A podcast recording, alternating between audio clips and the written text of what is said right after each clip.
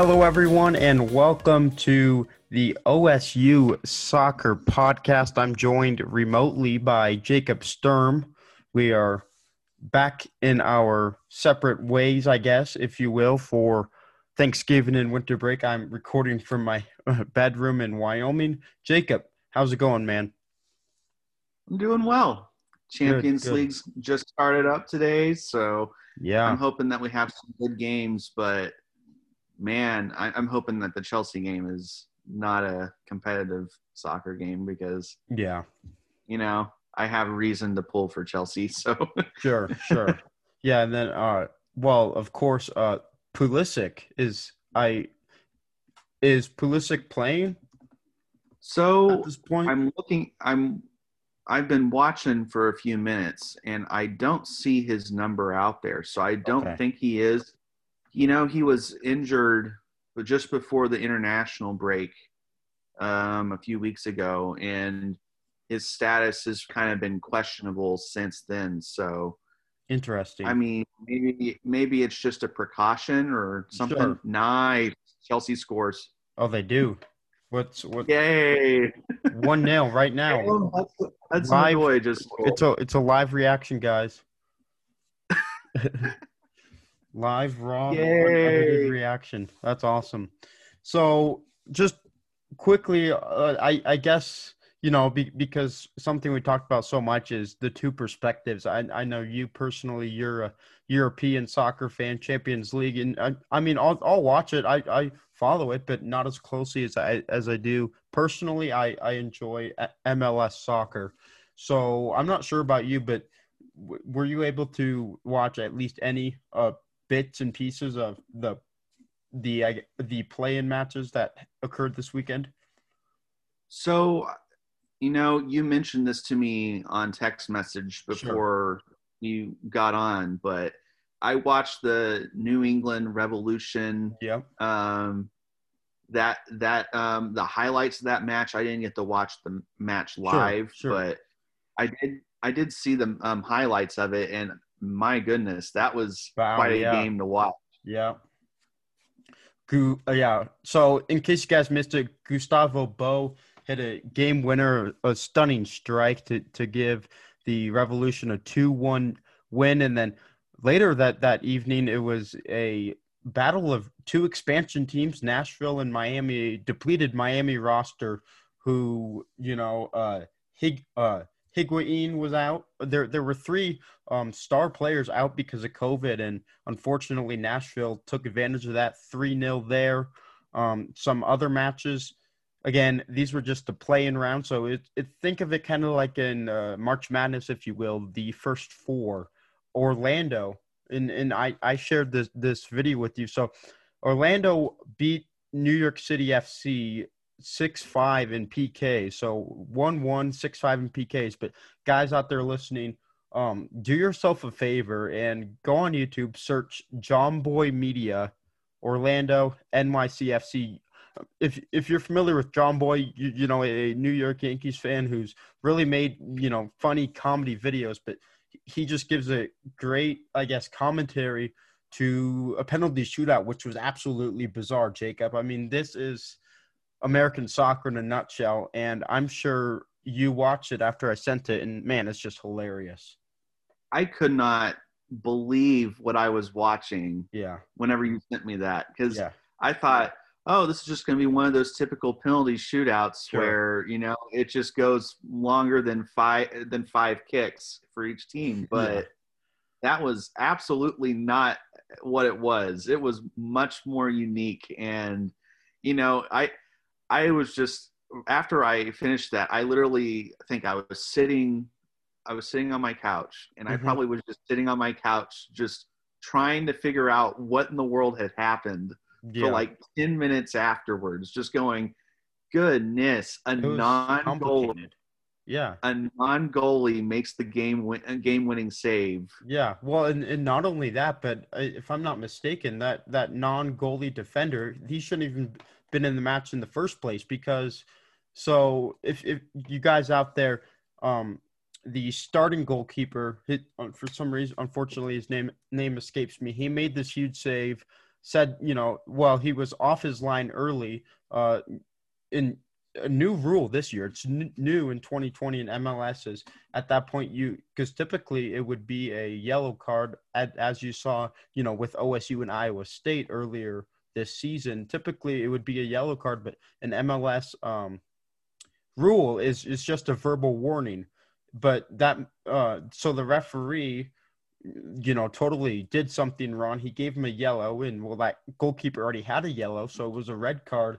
He was ejected, although, you know, the, the referees messed up, and, and MLS said they messed up. It was just a mistake, and then they put in a substitute goalkeeper, but that's illegal because you can't put in a you can't substitute for a player who's already played, you know, and and so then they had to uh, a defender a, a outfield player play, playing goalie for a team in the playoffs. And it's crazy because well i you know me i'm a rapid supporter. I was watching um uh, minnesota colorado unfortunately colorado lost was shut out 3-0 but the fox sports north the minnesota announcers they it, it, the news broke there they said that those referees from M- mls will no longer officiate any more matches this season. So wow, yeah, golly, yeah, was, I can understand. If you make one or one like major mistake, I can understand like the league talking about it and being critical and you know if it's major enough i think that it's justified to just say you can't do any more mls games but Sure. I don't know if that would technically qualify in my mind because yeah. the second that it happened, first off, when it when it happened, I didn't really think it was. Uh, I don't think I didn't think the goalie had done anything wrong. Sure, per se. But then when you see the replay, you I mean, it is clear that he's off his line, and that's that's not good. I mean, you're not supposed to do that. But I also kind of thought, you know, it, it's I would say it's relatively difficult to time your dive. Oh, sure. And so to be really critical enough to give a yellow on a diving attempt by a goalkeeper that's already in a unfavorable position, I kind of think that's a little bit harsh.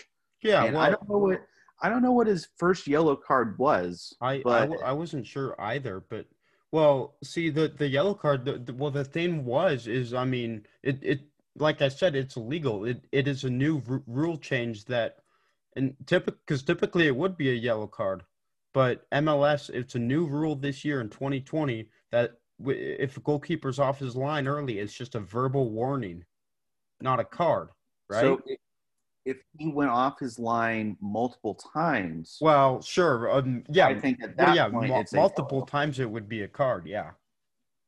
So, I mean, there's always the thought that did he get a verbal warning before sure. that instance? But that's true. I I was under no impression that it that he was because I don't think he had made a save up until that point anyway. So even if even if he had made a save, if if he had done it legally, then there's no you can't make any complaint about it. But I I don't know. Like realistically, I thought it was a really I argue it was a weak a weak card. Sure. It was uh, not really warranted. It really it I thought that was going to decide the game because at that point you can't sub in a goalie to be in goal yeah. at that point. I was just shocked that that that um, they allowed that to transpire. But you know, I mean, I think the main problem we're going to see is whenever they play their next the next round um, without their without that goalie because yeah that keeper kept them in that game. it was sure. not as much a offensive like battle as much as it was that goalkeeper doing his part more than once to yeah. keep the game um, even. So I think if they can survive the next round, I would be pretty darn impressed. Well, see, it, it, it'll be tough because Orlando, that team, November 29th, they will play the winner of uh, Philadelphia and New England, which is a one seed versus an eight seed. To that that match is, will be played tonight at eight Eastern. So yeah, I mean it, it it's it's absurd. I mean, it's it's the playoffs. You know, anything can happen. Uh, it it seems like in sports, uh, universally, whatever sport, whatever league, the playoffs are just pure madness.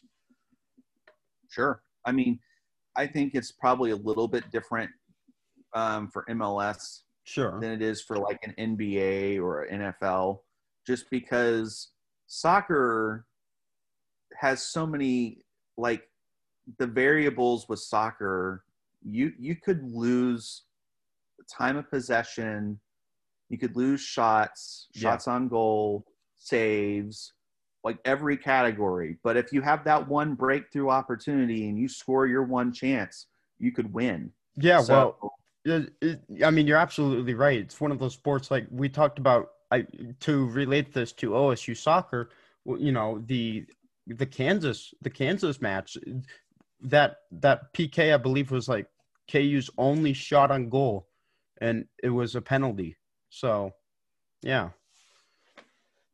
Yeah, I, I think you're absolutely right. I think that you know that is a game that you can compare to like the worst case scenarios for professional like in professional soccer where one the team that takes the lead maybe takes the lead on their first shot and then the whole rest of the way they only get two more shots the entire game. And you know they don't even need to go in because they have the lead. And at that point you're just defending the lead and it kind of kills the game off. So i don't know i think anything can happen. It's not like with the NBA.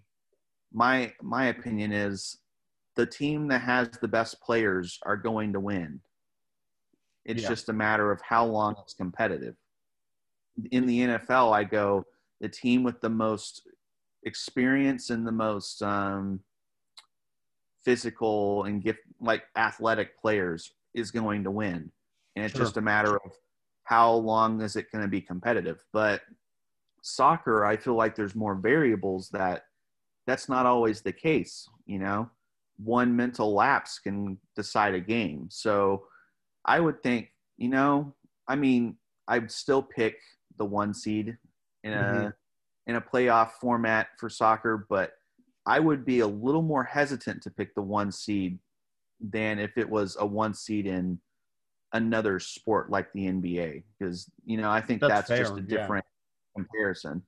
I yeah I I agree. Uh, so moving on, I guess we'll recap quickly the U.S. men's national soccer team. They had they had their uh, camp in Europe last week, and it's weird, like we talked about, because of COVID and and stuff like that.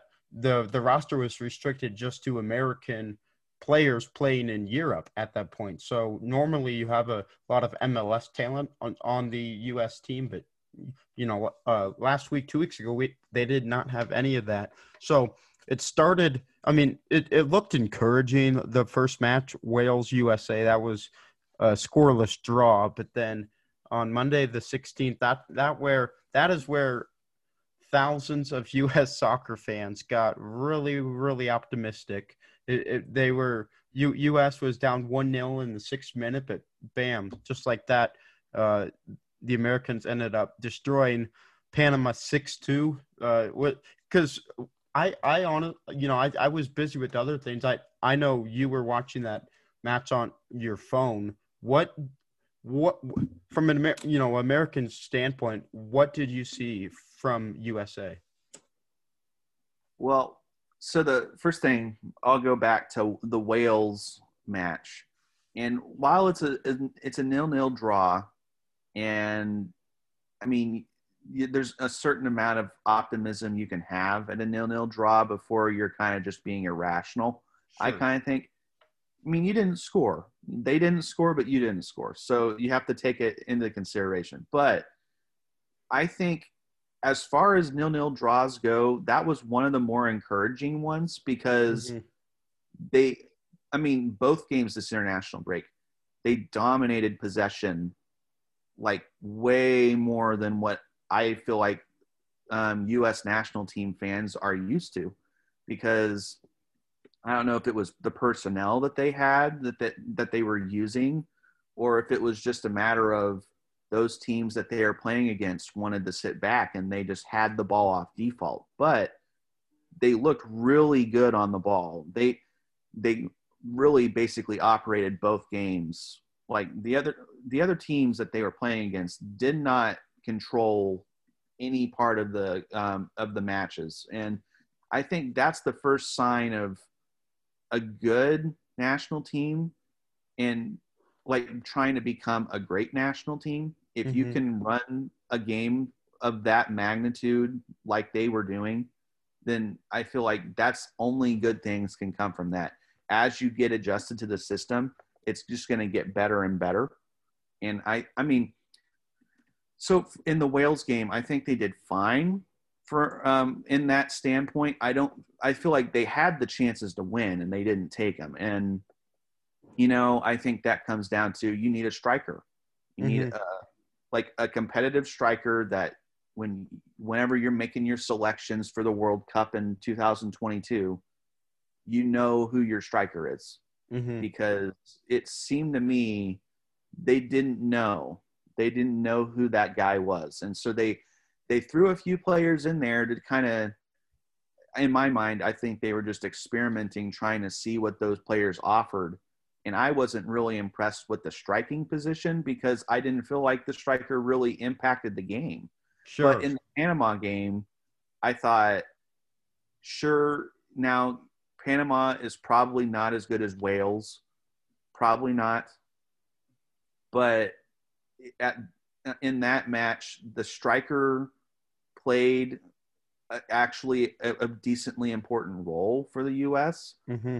And if you tell me a striker is going to play good enough to produce the scoring opportunities that the U.S. had against Panama, then I would say, you know, their ceiling is final eight in the yeah. World Cup. Yeah, I mean, I think well, that would be a great sign. sure. Well, yeah, that, that that's the thing. I mean, you look back to World Cup qualifying, you know, lots of people were like, "Oh man, you know, the USA, there's no way, there's no way whatsoever that they will lose to Trinidad and Tobago." Well, I mean, because if you remember, all they needed was a draw. They didn't even need to win; they just needed a draw, and they didn't. And well, because you know, people were optimistic. They thought they were a shoe in to qualify for the World Cup, and they didn't. And and you know that that's something that American fans are you know learning that you know sometimes when you get your hopes up, just don't you know be because you, you will be severely disappointed. But yeah, you're right. I mean, I I hope, and you know, you would like to think that for this particular team that that's not the case at all. I mean, you you look at all the young talent, and not only that, but the the players like Dest and and and uh, guys like guys like uh, or uh, Reyna, you, you know, guys like that that um they had a decision to make. I, I know Dest had a decision. Oh well, am I am I going to play inter, uh, internationally for Netherlands or USA? You know, it's it's kind of like a, a, high school kid committed to a college. You, you know, they have that decision because for, for those that you keep it keep in mind, you, you are eligible to play for a certain nation if if that's like if, if that's the birth nation of one of your parents or if you were born there, right?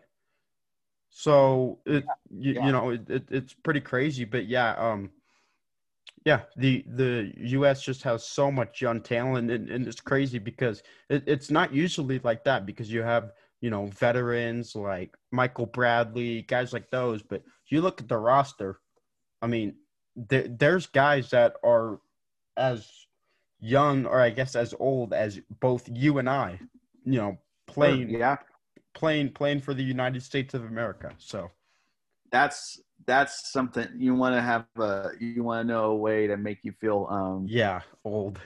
inadequate.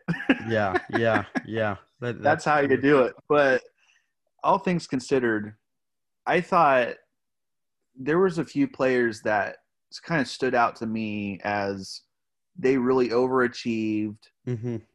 Made me feel like, wow, this team's more complete than what I was expecting it was going to be. And you already mentioned um, Sergiño Dest Mhm. just blew me away. Yeah, He- absolutely. He, looks like the number one at either fullback position. Anytime that you're making a selection, if he's not playing, I'd be pretty shocked. Sure. But another guy that I want to throw in there, he he only played he played in both games, and I really thought he was pretty impressive. For I had never heard his name before, but it was Yosef Musah, yep. Yep. and I mean, I I so I had never heard of him before. I Mhm. went in completely blind and at times he looked like the best player on the national team because he was so direct. When he got the ball he was doing something important with it. You know he was making the runs when he needed to. He was also defending in the midfield better than i mean better than i was expecting from the central uh, midfielder. Um you know, i mean i think apparently he plays for valencia Mhm. and I, I didn't realize that he he played in for a big a big um big Okay. club. yeah, big club. But if if you told me he picked the USA, we should all be Yeah. throwing a party Yeah. because you put him around the core of McKennie, Tyler Adams, and hmm um, Christian Pulisic on a given basis. He is going to thrive Absolutely. I was really impressed with him as well. I think he was arguably the most. I, I, I would have given him the mat like the man of the match award Mhm. for both matches just because I had never heard of him before and he Sure. he had just exceeded all expectations I had. So that Yeah. was my opinion. Well, yeah. So speaking of uh, West, he, I well, I, I think it's at I guess what would it be? Uh, one o'clock Mountain Time, I believe. That he, in a, a young American, i- is starting for Juventus in the Champions League. I mean, how, first of all, like how that's impressive, and how cool is that, man?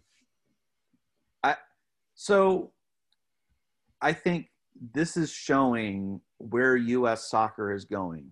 hmm see so many players at like on the active rosters for Champions League on a given like on a weekly basis. It's just it tells you where the US is. I mean, they've already broken some records for most Americans on rosters for Oh, Champions sure. League matches.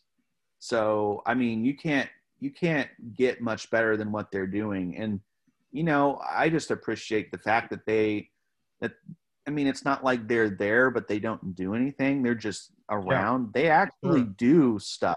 You know, it's they're actually called on to do stuff, and they do it well. And hmm you know, and these aren't teams that are the winner of the Danish league. I mean, one Yeah. U.S. player on that team, but you know, these are Super clubs. big clubs Yeah. super clubs yeah and they're they're expected to go far in the champions league and that that makes me even more optimistic because the longer they're playing on the biggest on the big stages like this the Mhm. better they're going they're going to develop and the quicker they're going to develop and it's just going to it's to you know i mean the, they're going to look incredible when you get into competitive matches in the world cup and they've already got seven or eight players that have played at the highest level for years Sure. you know and i think that's you know that's one of the most exciting things about watching the champions league now it used to just be watch the champions league because the, these two big clubs are playing each other and that's Sure. really interesting to watch well now i can watch the champions league and strictly watch it for the us players playing on Yeah. this team so That's- i'm going to a- pull for this team Yeah, yeah, absolutely. That's a really good point because yeah, you know that that's something that people will do. You know, and not only that, but I guess that's a good way to draw American fans to you know Champions League if if if they're not already uh, into that because yeah you you see a guy oh you know he plays for the he plays for the USMNT so you know let's turn on the TV and let's watch him you know so now one thing I will say though is whenever they're making selections for international breaks and you're playing in games that are qualifying you for the World Cup mm-hmm. I expect a majority of the players now to be playing in Europe. Sure. Whenever you make those selections. And that's no knock against the MLS, but if you're really taking it serious and you're just trying to qualify, yeah. then let's qualify automatically first and then you can do whatever you want with the MLS players that are probably the second choice on a, on a lot of people's mind in a lot of people's minds. True. Yeah. You know, I think because for instance, you're not going to take Pulisic out of the lineup. No, you're not going to do that. You're not going to take McKennie out of the lineup either. I mean, I think Tyler Adams is a pretty rock solid option. That if they mm-hmm. pick Michael Bradley over Tyler Adams, I think a lot of people would riot. Sure, because I, Tyler Adams I has really earned that spot now. Yeah, you know, you can't there's like six or seven guys that if you don't start them when qualifying for the World Cup, then you're just not starting your best players. Sure. And I think that needs to be more emphasized. You know, like because I feel like last cycle, you might you might have a different opinion on this than me, mm-hmm. but I felt like last qualifying cycle, they thought their thought process was this cycle we're going to make the MLS relevant. Sure. We're yeah, going that that's people true. People realize the MLS is important and it's better than people give it credit for and we're going to earn respect with the MLS. And then they didn't qualify. Mm-hmm. And you know, the only thing that can hurt the MLS reputation is not qualifying with a nation that should be qualifying because you're playing predominantly MLS players. So I think I would just say, you know, your your European, like the Americans playing in Europe right now, mm-hmm. are arguably your best eleven. Sure. If you played that eleven that you played against Panama um, in World Cup qualifying, they would win every game that they played outside of when they're playing at Mexico in Mexico City. I'm not I'm not. I would not think they would win that game, but that's because it's Mexico City and it's. Mexico. They're not an easy. I mean, Mexico is a hard team to beat as is.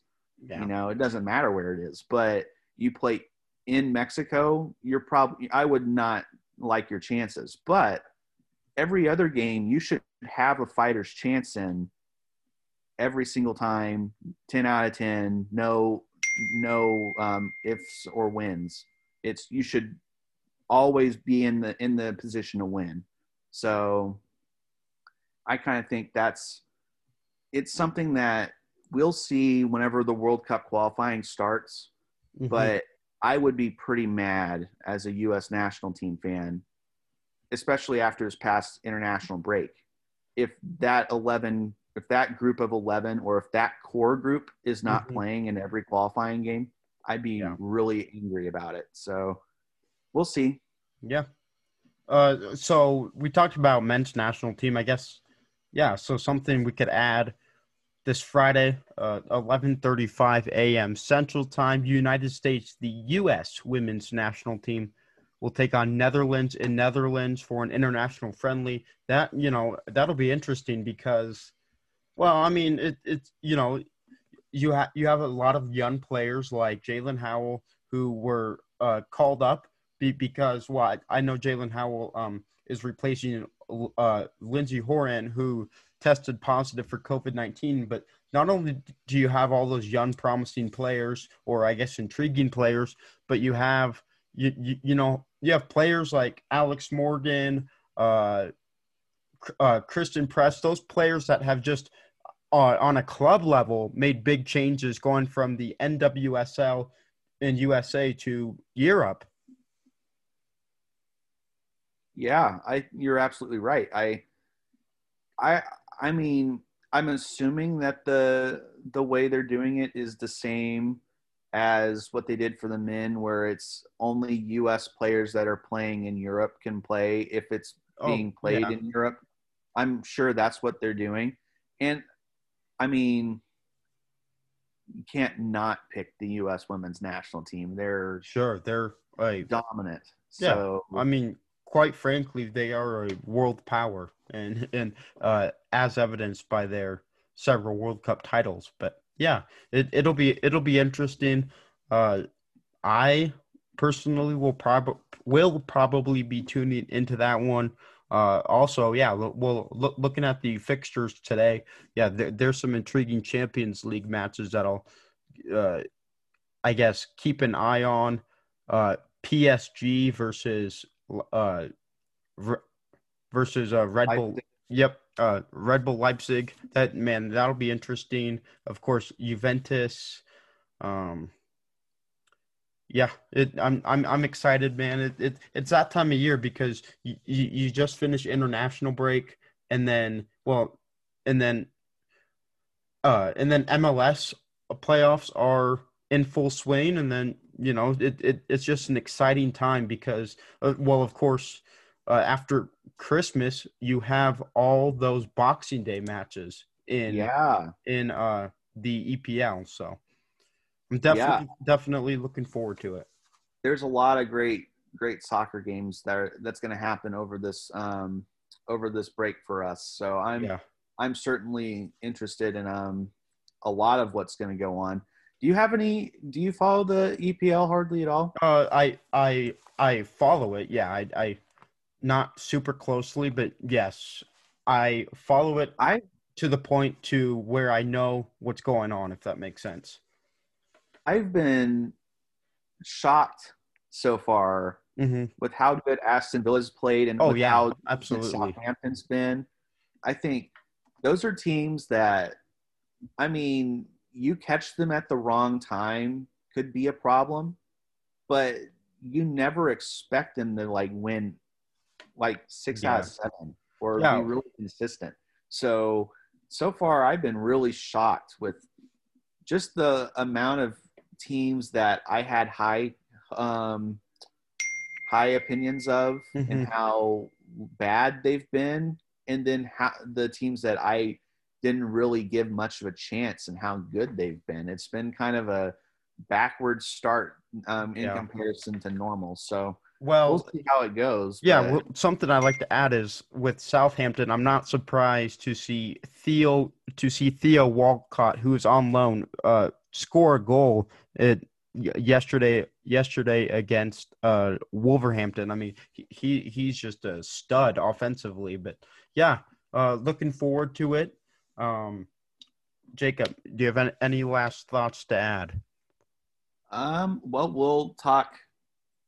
Uh, I'm assuming next week Sure. we can Yeah. recap everything that um, goes on this weekend, and Yeah. um, you know, at that point, I think we'll be far farther along in the MLS playoff. Like we'll have an idea who's going to be Is yeah. getting for the whole thing. So at that point, we'll definitely reconvene and uh, get a little bit more uh, discussion about that going on.